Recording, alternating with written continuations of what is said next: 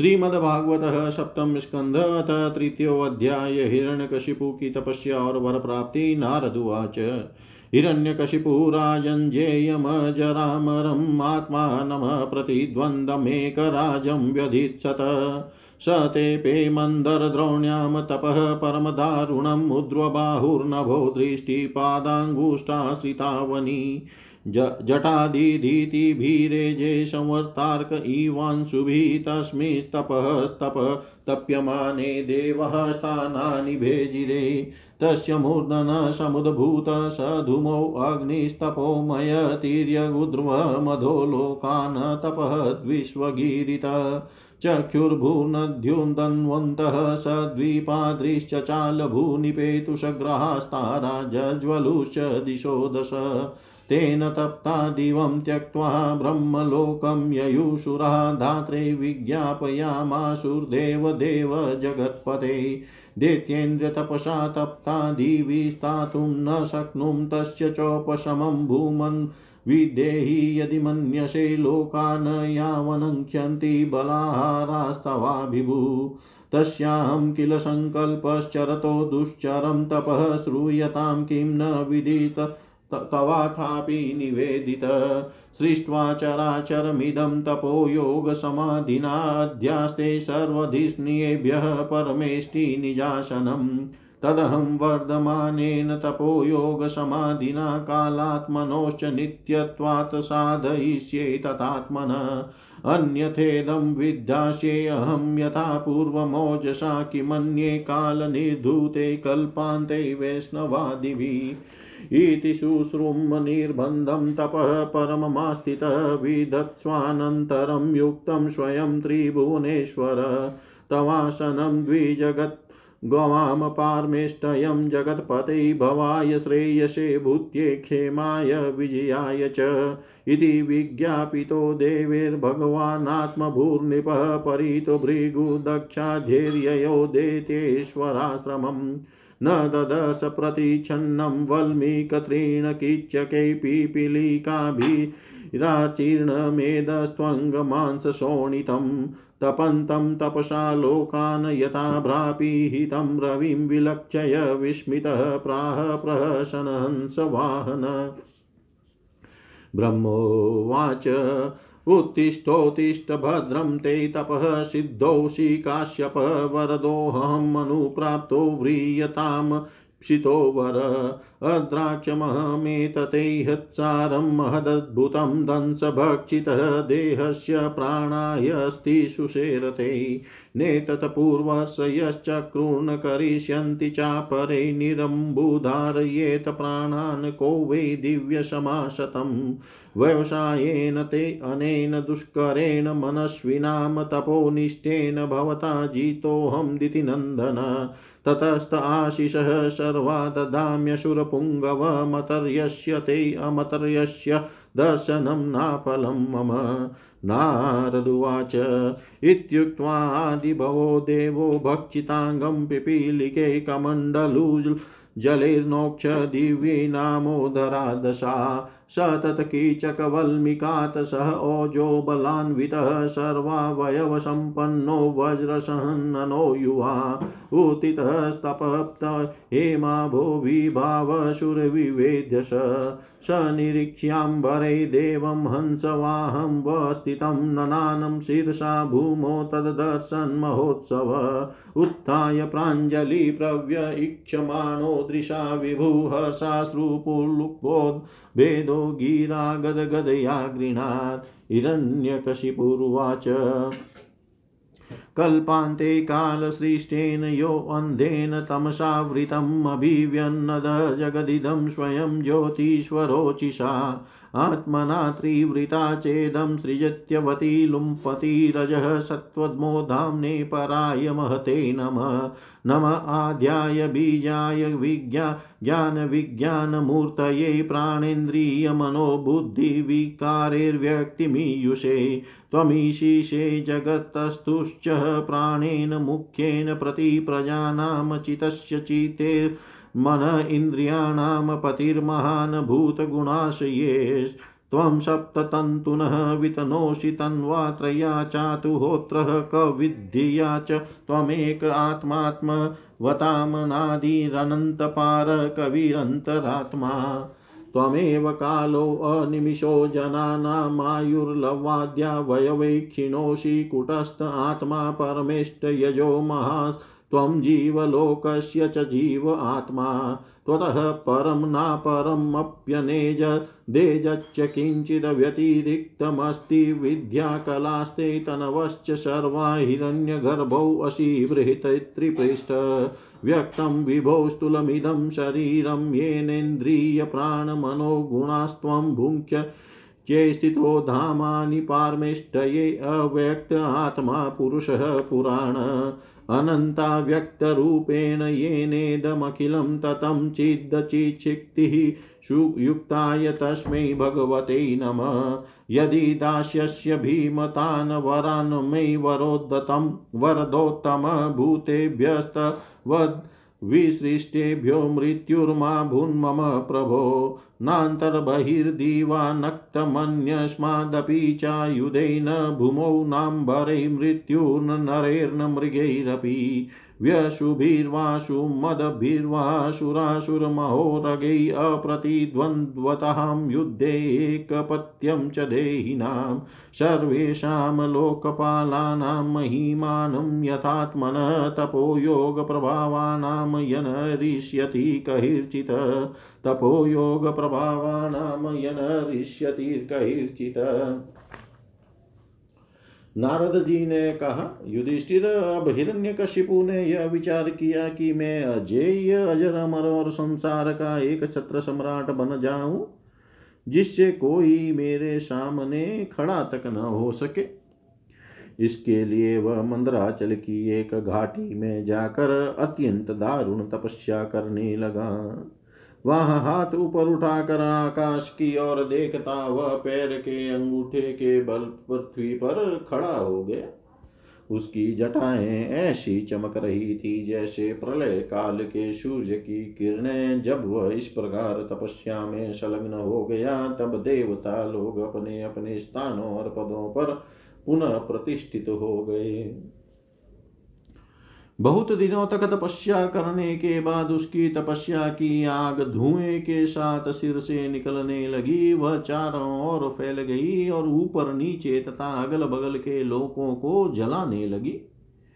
उसकी लपट से नदी और समुद्र खोलने लगे। द्वीप और पर्वतों के सहित पृथ्वी डगमगाने लगी। ग्रह और तारे टूट टूट कर गिरने लगे तथा दसों दिशाओं में मानो आग लग गई। हिरण्यकशिपु की उस तपोमयी आग की लपटों से स्वर्ग के देवता भी जलने लगे। वे घबरा कर स्वर्ग से ब्रह्मलोक में गए और ब्रह्मा जी से प्रार्थना करने लगे। ये देवताओं के भी आराध्य देव जगतपति ब्रह्मा जी, हम लोग हिरण्य कशिपु के तप की ज्वाला से जल रहे हैं, अब हम स्वर्ग में नहीं रह सकते। हे अनंत, हे सर्वाध्यक्ष, यदि आप उचित समझे तो अपनी सेवा करने वाली जनता का नाश होने के पहले ही यह ज्वाला शांत कर दीजिए। भगवान, आप सब कुछ जानते ही हैं, फिर भी हम अपनी ओर से आपसे यह निवेदन कर देते हैं कि वह किस अभिप्राय से यह घोर तपस्या कर रहा है। सुनिए उसका विचार है कि जैसे ब्रह्मा जी अपनी तपस्या और योग के प्रभाव से इस चराचर जगत की सृष्टि करके सब लोकों से ऊपर सत्य लोक में विराजते हैं, वैसे ही मैं भी अपनी उग्र तपस्या और योग के प्रभाव से वही पद और स्थान प्राप्त कर लूँगा। क्योंकि समय असीम है और आत्मा नित्य है, एक जन्म में नहीं, अनेक जन्म एक युग में, न सही अनेक युगों में। अपनी तपस्या की शक्ति से मैं पाप पुण्यादि के नियमों को पलट कर इस संसार में ऐसा उलट उलट फेर कर दूँगा, जैसा पहले कभी नहीं था। वैष्णवादि पदों में तो रखा ही क्या है? क्योंकि कल्प के अंत में उन्हीं, उन्हें भी काल के गाल में चला जाना पड़ता है। हमने सुना है कि ऐसा हट करके ही वह घोर तपस्या में जुटा हुआ है। आप तीनों लोकों के स्वामी हैं। अब जो आ, आप जो उचित समझे वही करें। ब्रह्मा जी आपका यह सर्वश्रेष्ठ परमेष्टि पद ब्राह्मण एवं गौों की वृद्धि कल्याण विभूति कुशल और विजय के लिए है। यदि यह हिरण्य कशिपु के हाथ में चला गया तो सजनों पर संकटों का पहाड़ टूट पड़ेगा। युधिष्ठिर जब देवताओं ने भगवान ब्रह्मा जी से इस प्रकार निवेदन किया। तब वे भृगु और दक्ष आदि प्रजापतियों के साथ हिरण्य कशिपु के आश्रम पर गए। वहाँ जाने पर पहले तो वे उसे देख ही न सके, क्योंकि दीमक की मिट्टी घास और बांसों से उसका शरीर ढक गया था। चिंटियाँ उसकी मेदा त्वचा, मांस और खून चाट गई थी। बादलों से ढके हुए सूर्य के समान वह अपनी तपस्या के तेज से लोगों को तपा रहा था। उसको देखकर ब्रह्मा जी भी विस्मित हो गए। उन्होंने हँसते हुए कहा ब्रह्मा जी ने कहा, बेटा हिरण्यकशिपु, उठो उठो, तुम्हारा कल्याण हो। कश्यप नंदन, अब तुम्हारी तपस्या सिद्ध हो गई। मैं तुम्हें वर देने के लिए आया हूँ। तुम्हारी जो इच्छा हो बेखटके मांग लो। मैंने तुम्हारे हृदय का अद्भुत बल देखा है। अरे डांसो, डांसों ने तुम्हारी देह खा ली है, फिर भी तुम्हारे प्राण हड्डियों के सहारे टिके हुए हैं। ऐसी कठिन तपस्या न तो पहले किसी ऋषि ने की थी और न आगे ही कोई करेगा। भला ऐसा कौन है जो देवताओं के सौ वर्ष तक बिना पानी के जीता रहे? बेटा हिरण्यकशिपु, तुम्हारा यह काम बड़े बड़े धीर पुरुष भी कठिनता से कर सकते हैं। तुमने इस तपोनिष्ठा से मुझे अपने वश में कर लिया है। दित्य शिरोमणे से प्रसन्न होकर मैं तुम्हें जो कुछ मांगो दिए देता हूँ, तुम हो मरने वाले और मैं हूँ अमर। अतः तुम्हें मेरा यह दर्शन निष्फल नहीं हो सकता। नारद जी कहते हैं, युधिष्ठिर, इतना कहकर ब्रह्मा जी ने उसके चींटियों से खाए हुए शरीर पर अपने कमंडलू का दिव्य एवं अमोघ प्रभावशाली जल छिड़क दिया। जैसे लकड़ी के ढेर में से आग जल उठे, वैसे ही वह जल छिड़कते ही बाँस और दीमकों की मिट्टी के बीच से उठ खड़ा हुआ। उस समय उसका शरीर सब अवयवों से पूर्ण एवं बलवान हो गया था। इंद्रियों में शक्ति आ गई थी और मन सचेत हो गया था। सारे अंग वज्र के समान कठोर एवं तपाए हुए सोने की तरह चमकीले हो गए थे। वह नव युवक होकर उठ खड़ा हुआ। उसने देखा कि आकाश में हंस पर चढ़े हुए ब्रह्मा जी खड़े हैं। उन्हें देख कर उसे बड़ा आनंद हुआ। अपना सिर पृथ्वी पर रखकर उसने उनको नमस्कार किया। फिर अंजलि बाँध कर नम्र भाव से खड़ा हुआ और बड़े प्रेम से अपने निर्निर्मेश नयनों से उन्हें देखता हुआ गदगद वाणी से स्तुति करने लगा। उस समय उसके नेत्रों में आनंद के आँसू उमड़ रहे थे और सारा शरीर पुलकित हो रहा था। हिरण्यकशिपु ने कहा, कल्प के अंत में यह सारी सृष्टि काल के द्वारा प्रेरित तमोगुण से घने अंधकार से ढक गई थी। उस समय स्वयं प्रकाश स्वरूप आपने अपने तेज से पुनः इसे प्रकट किया। आप ही अपने त्रिगुणमय रूप से इसकी रचना, रक्षा और संहार करते हैं। आप रजोगुण, सत्वगुण और तमोगुण के आश्रय हैं। आप ही सबसे परे और महान हैं। आपको मैं नमस्कार करता हूँ।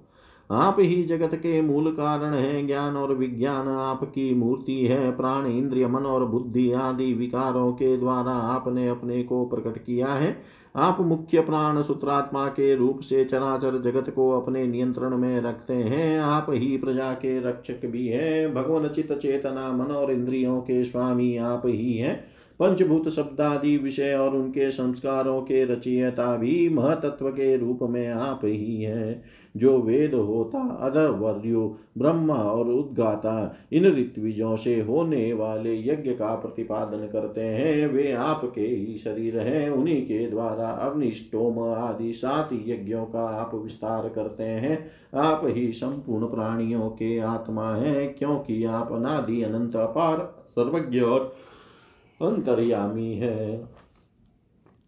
आप ही काल है, आप प्रतिक्षण सावधान रहकर अपने क्षण लव आदि विभागों विभागों के द्वारा लोगों की आयु क्षीण करते रहते हैं, फिर भी आप निर्विकार हैं। क्योंकि आप ज्ञान स्वरूप परमेश्वर अजन्मा महान और संपूर्ण जीवों के जीवन दाता अंतरात्मा है। प्रभो, कार्य कारण चल और अचल ऐसी कोई भी वस्तु नहीं है जो आपसे भिन्न हो। समस्त विद्या और कलाएँ आपके शरीर है। आप त्रिगुणमयी माया से अतीत, स्वयं ब्रह्म है। यह स्वर्णमय ब्रह्मांड आपके गर्भ में स्थित है। आप इसे अपने में से ही प्रकट करते हैं। प्रभु, यह व्यक्त ब्रह्मांड आपका स्थूल शरीर है। इससे आप इंद्रिय, प्राण और मन के विषयों का उपभोग करते हैं। किंतु उस समय भी आप अपने परम ऐश्वर्यमय स्वरूप में ही स्थित रहते हैं। वस्तुतः आप पुराण पुरुष स्थूल सूक्ष्म से परे ब्रह्म स्वरूप ही है। आप अपने अनंत और अव्यक्त स्वरूप से सारे जगत में व्याप्त है। चेतन और अचेतन दोनों ही आपकी शक्तियाँ हैं। भगवान, मैं आपको नमस्कार करता हूँ। प्रभु, आप समस्त वरदाताओं में श्रेष्ठ है। यदि आप मुझे अभिष्ट वर देना चाहते हैं तो ऐसा वर दीजिए कि आपके बनाए हुए किसी भी प्राणी से, चाहे वह मनुष्य हो या पशु प्राणी हो या अप्राणी देवता हो या दैत्य अथवा नागादि किसी से भी मेरी मृत्यु न हो। भीतर बाहर दिन में, रात्रि में आपके बनाए प्राणियों के अतिरिक्त और भी किसी जीव से अस्त्र शस्त्र से, पृथ्वी या आकाश में कहीं भी मेरी मृत्यु न हो। युद्ध में कोई मेरा सामना न कर सके, मैं समस्त प्राणियों का एक छत्र सम्राट हूँ इंद्रादि समस्त लोकपालों में जैसी आपकी महिमा है, वैसी ही मेरी भी हो। तपस्वियों और योगियों को जो अक्षय ऐश्वर्य प्राप्त है, वही मुझे भी दीजिए। इति श्रीमद्भागवते महापुराणे पारमश्याम संहितायां सप्तम स्कन्धे हिरण्यकशिपो वरयाचनं नाम तृतीयोऽध्याय। सर्वं श्रीशां सदाशिवार्पणम् अस्तु ॐ विष्णवे नम ॐ विष्णवे नम ॐ विष्णवे नमः। श्रीमद्भागवत सप्तम स्कंद चतुर्थो अध्याय हिरण्यकशिपु के अत्याचार और प्रहलाद के गुणों का वर्णन नारदुवाच एवं वृतः शतधृतिर्हिरण्यकशिपो रतः प्रादाततप्सा प्रीतो वरास्तस्य सुदुर्लभान्। ब्रह्मोवाच ताते मे दुर्लभा पुंसायान् व्रीणीशे वरान् मम तथापि वितराम्यङ्गवरान् यदपि दुर्लभान्। ततो जगाम भगवान् मोघानुग्रहो विभुपूजितोऽसुरवर्येण स्तूयमान प्रजेश्वरै। एवं लब्धवरो दैत्यो बिभ्रद देममयं वपु भगवत्यकरोद्वेषं भ्रातुर्वध मनुस्मरन् स विजित्यधीशः सर्वालोकाश्च त्रीन् महासुरः देवासुरमनुष्येन्द्रान् गन्धर्वगरुडोर्गान् सिद्धचारणविद्या द्रानृषिनपितृपतीन्मनून्यक्षरक्ष पिशाचेशान् प्रेतभूतपति प्रेतभूतपतिनथ सर्वसत् त्वः पतिं जित्वा वशमानीय विश्वजिज्जहार लोकपालानां स्थानानि सह तेजसा, देवो ध्यानश्रिया जुष्टमध्यास्ते स्म त्रिविष्टपं महेन्द्रभवनं साक्षान्निर्मितं विश्वकर्मणा त्रैलोक्यलक्ष्म्या यतनः मध्युवासाखिलर्धिमत् यत्र विद्रुमसोपाना महामारकता भुव यत्र स्फाटिकः कुर्यानि वैदुर्यस्तम्भपङ्क्तय, यत्र चित्रवितानानि पद्मरागासनानि च पयफेनानि भाषय्या मुक्ता धाम परिच्छदा कुजदभिनुपुरैर्देव्यः शब्दयन्त्यय इतस्ततः रत्नस्थलिषु पश्यन्ति सुदतिः सुन्दरं मुखम्।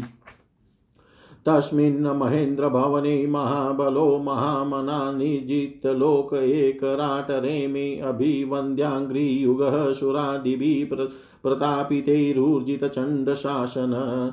तमङ्गमत्तं मधुनोरुगन्धिना विवृतताम्राक्षमशेषधिष्णयपा उपासतोपायनपाणिभिर्विना त्रिभिस्तपो योगबलोजसां पदम् जगुर्महेन्द्रासनमोजसा स्थितं विश्वावसुस्तुम्बरु रश्मदादय गन्धर्वसिद्धा ऋषयो विद्याधरा अप्सरश्च पाण्डव। स एव वर्णाश्रमीभिक्रतुभिभूरि दक्षिणे युज्यमानो हविर्भागान् ग्रहीतस्वेन तेजसा। अकृष्टपचया तस्याशितसप्तद्वीपवती मही तथा कामदुगाद्योस्तु नानाश्चर्यपदं नभ।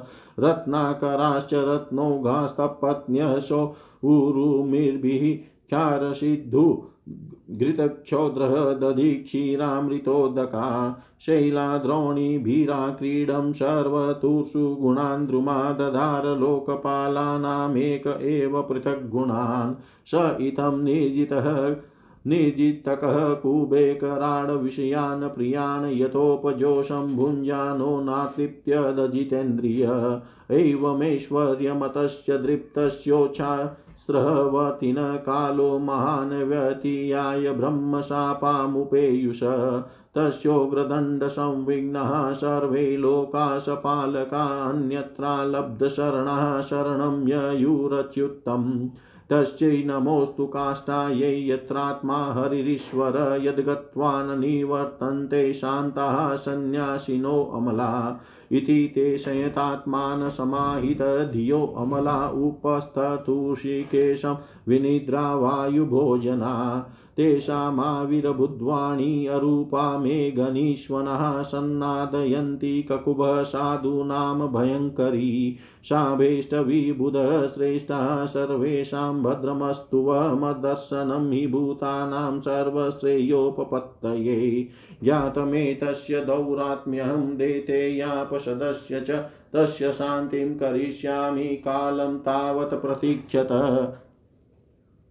यदा देवेषु वेदेषु गोषु विप्रेषु साधुषु धर्मे मयि च विद्वेषस् स वासु विनश्यति। निर्वेराय प्रशान्ताय स्वसुताय महात्मने प्रह्लादाय यदा द्रुयोध्यनिश्येऽपि व्यरोर्जितम्। नारदुवाच।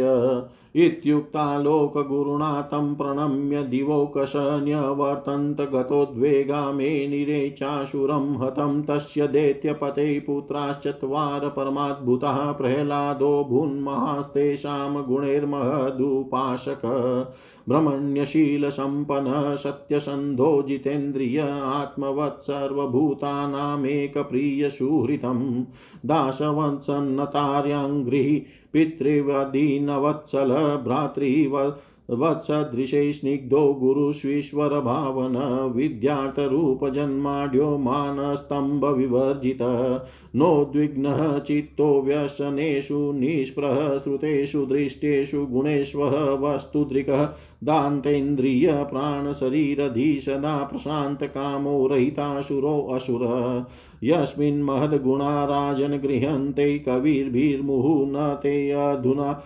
विधीयन्ते यथा भगवतीश्वरे। यमसाधुगाथा सदसि रिपुवोऽपि सुरा नृपप्रतिमानं प्रकुर्वन्ति किमुतानि भवादृशा। गुणैरल्लमसङ्ख्यैर्ये महात्म्यं तस्य शुच्यते वासुदेवे भगवती यस्य नैसर्गिकीरति।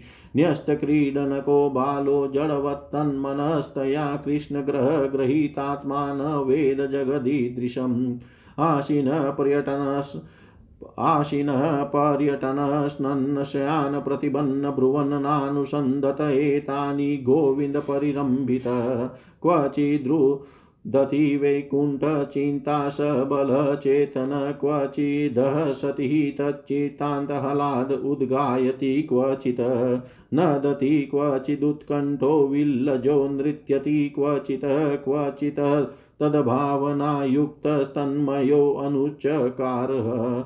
क्वचिदुत्तपुलकस्तूष्णीमास्ते संस्पर्शनिवृतः स्पन्दप्रणयानन्दसलीलामीलिते क्षण स उत्तम श्लोकपदारविन्दयोर्निषेवया किंचन सङ्गलब्धया तन्वन् परां निवृत्तिर्मात्मनो मुहुर्दुसङ्गदीनान्यः मनः समं व्यधात्। तस्मिन् महाभागवते महाभागे महात्मनि हिरण्यकशिपुराजन् करोदगमात्मजे युधिष्ठिरुवाच, देवस एतदीक्षामो वेदितुं तव सुव्रत, यदात्मजाय शुद्धाय पिता दात साध्वैह्यगम पुत्रान् विप्रतिकुलान् स्वान् पितर पुत्रवत्सलः उपालभन्ते शिक्षार्थं नेवागमपरो यथा। किमुतानुवशान् साधुस्तादृशान् गुरुदेवतान् एतत् कौतूहलं ब्रह्मणस्माकं विधं प्रभो। पीतुपुत्राय यदद्वेषो मरणाय प्रयोजितः। पीतुपुत्राय यदद्वेषो मरणाय प्रयोजितः। नारद जी कहते हैं, युधिष्ठिर, जब हिरण्यकशिपु ने ब्रह्मा जी से इस प्रकार के अत्यंत दुर्लभ वर मांगे, तब उन्होंने उसकी तपस्या से प्रसन्न होने के कारण उसे वे वर दे दिए। ब्रह्मा जी ने के, कहा, बेटा, तुम जो वर मुझसे मांग रहे हो, वो वे जीवों के लिए बहुत ही दुर्लभ है, परंतु दुर्लभ होने पर भी मैं तुम्हें वे सब वर दिए देता हूँ। नारद जी कहते हैं, ब्रह्मा जी के वरदान कभी झूठे नहीं होते। वे समर्थ एवं भगवत रूप ही हैं। वरदान मिल जाने के कारण हिरण्य हिरण्यकशिपु ने उनकी पूजा की। तत्पश्चात प्रजापतियों से अपनी स्तुति सुनते हुए वे अपने लोक को चले गए। ब्रह्मा जी से वर प्राप्त करने पर हिरण्यकशिपु का शरीर स्वर्ण के समान कांतिमान एवं हृष्ट पुष्ट हो गया। वह अपने भाई की मृत्यु का स्मरण करके भगवान से द्वेष करने लगा। उस महादित्य ने समस्त दिशाओं, तीनों लोकों तथा देवता, असुर, नरपति, गंधर्व, गरुड़, सर्प, सिद्ध, चारण, विद्याधर, ऋषि, पितरों के अधिपति, मनु, यक्ष, राक्षस, पिशाच राज प्रेत भूतपति एवं समस्त प्राणियों के राजाओं को जीत कर अपने वश में कर लिया। यहाँ तक कि उस विश्व विजयी दैत्य ने लोकपालों की शक्ति और स्थान भी छीन लिए। अब वह नंदन वन आदि दिव्य उद्यानियों के सौंदर्य से युक्त स्वर्ग में ही रहने लगा था। स्वयं विश्वकर्मा का बनाया हुआ इंद्र का भवन ही उसका निवास स्थान था। उस भवन में तीनों लोकों का सौंदर्य मूर्तिमान होकर निवास करता था। वह सब प्रकार की संपत्तियों से संपन्न था। उस महल में मूँगे की सीढ़ियाँ, पन्ने के गच्चे स्फटिक मणि की दीवारें वैदुर्य मणि के खंभे और माणिक की कुर्सियाँ थी। रंग बिरंगे चंदोवे तथा दूध के फेन के सम्मान सैयाएँ, जिन पर मोतियों की झालरें लगी हुई थी, शोभायमान हो रही थी। सर्वांग सुंदरी अप्सराएँ अपने नुपुरों से ऋण झुण ध्वनि करती हुई रत्नमय भूमि पर इधर उधर टहला करती थी और कहीं कहीं उसमें अपना सुंदर मुख देखने लगती थी। उस महेंद्र के महल में महाबली और महामनस्वी हिरण्य हिरण्यकशिपु सब लोगों, लोकों को जीत कर सबका एक छत्र सम्राट बनकर बड़ी स्वतंत्रता से विहार करने लगा। उसका शासन इतना कठोर था कि उससे भयभीत होकर देवदान उसके चरणों की वंदना करते रहते थे। युधिष्ठिर वह उत्कट गंध वाली मदिरा पीकर मतवाला रहा करता था। उसकी आँखें लाल लाल और चढ़ी हुई रहती। उस समय तपस्या, योग, शारीरिक और मानसिक बल का वह भंडार था। ब्रह्मा, विष्णु और महादेव के शिवा और सभी देवता अपने हाथों में भेंट ले लेकर उसकी सेवा में लगे रहते। जब वह अपने पुरुषार्थ से इंद्रासन पर बैठ गया, तब युधिष्ठिर, विश्वावसु, तुम्बरु तथा हम सभी लोग उसके सामने गान करते थे। गंधर्व, सिद्ध, ऋषिगण, विद्याधर और अप्सराएँ बार बार उसकी स्तुति करती थी। युधिष्ठिर, वह इतना तेजस्वी था कि वर्णाश्रम धर्म का पालन करने वाले पुरुष जो बड़ी बड़ी दक्षिणा वाले यज्ञ करते, उनके यज्ञों की आहुति वह स्वयं छीन लेता।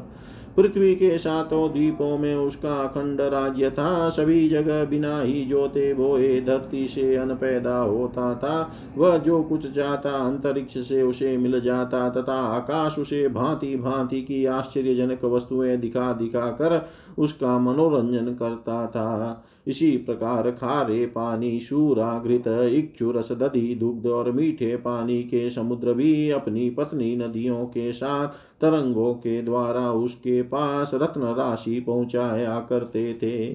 पर्वत अपनी घाटियों के रूप में उसके लिए खेलने का स्थान जुटाते और वृक्ष सब ऋतुओं में फूलते फलते वह अकेला ही सब लोकपालों के विभिन्न गुणों को धारण करता। इस प्रकार दिग्विजयी और एक छत्र सम्राट होकर वह अपने को प्रिय लगने वाले विषयों का स्वच्छंद उपभोग करने लगा।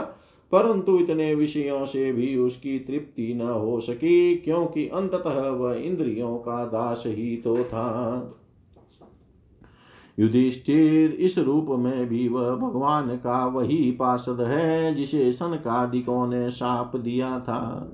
वह ऐश्वर्य के मद से मतवाला हो रहा था, तथा घमंड में चूर होकर शास्त्रों की मर्यादा का उल्लंघन कर रहा था। देखते ही देखते उसके जीवन का बहुत सा समय बीत गया। उसके कठोर शासन से सब लोक और लोकपाल घबरा गए। जब उन्हें और कहीं किसी का आश्रय न मिला, तब उन्होंने भगवान की शरण ली। उन्होंने मन ही मन कहा, जहाँ सर्वात्मा जगदीश्वर श्री हरि निवास करते हैं और जिसे प्राप्त करके शांत एवं निर्मल सन्यासी महात्मा फिर लौटते नहीं भगवान के उस परम धाम को हम नमस्कार करते हैं। इस भाव से अपनी इंद्रियों का संयम और मन को समाहित करके उन लोगों ने खाना, पीना और सोना छोड़ दिया तथा निर्मल हृदय से भगवान की आराधना की। एक दिन उन्हें मेघ के समान गंभीर आकाशवाणी सुनाई पड़ी। उसकी ध्वनि से दिशाएँ गूंज उठी। साधुओं को अभय देने वाली वह वाणी थी। श्रेष्ठ देवताओं, डरो मत तुम सब लोगों का कल्याण हो। मेरे दर्शन से प्राणियों को परम कल्याण की प्राप्ति हो जाती है। इस निच दैत्य की दुष्टता का मुझे पहले से ही पता है। मैं इसको मिटा दूँगा। अभी कुछ दिनों तक समय की प्रतीक्षा करो। कोई भी प्राणी जब देवता, वेद, गाय, ब्राह्मण, साधु, धर्म और मुझसे द्वेष करने लगता है, तब शीघ्र ही उसका विनाश हो जाता है।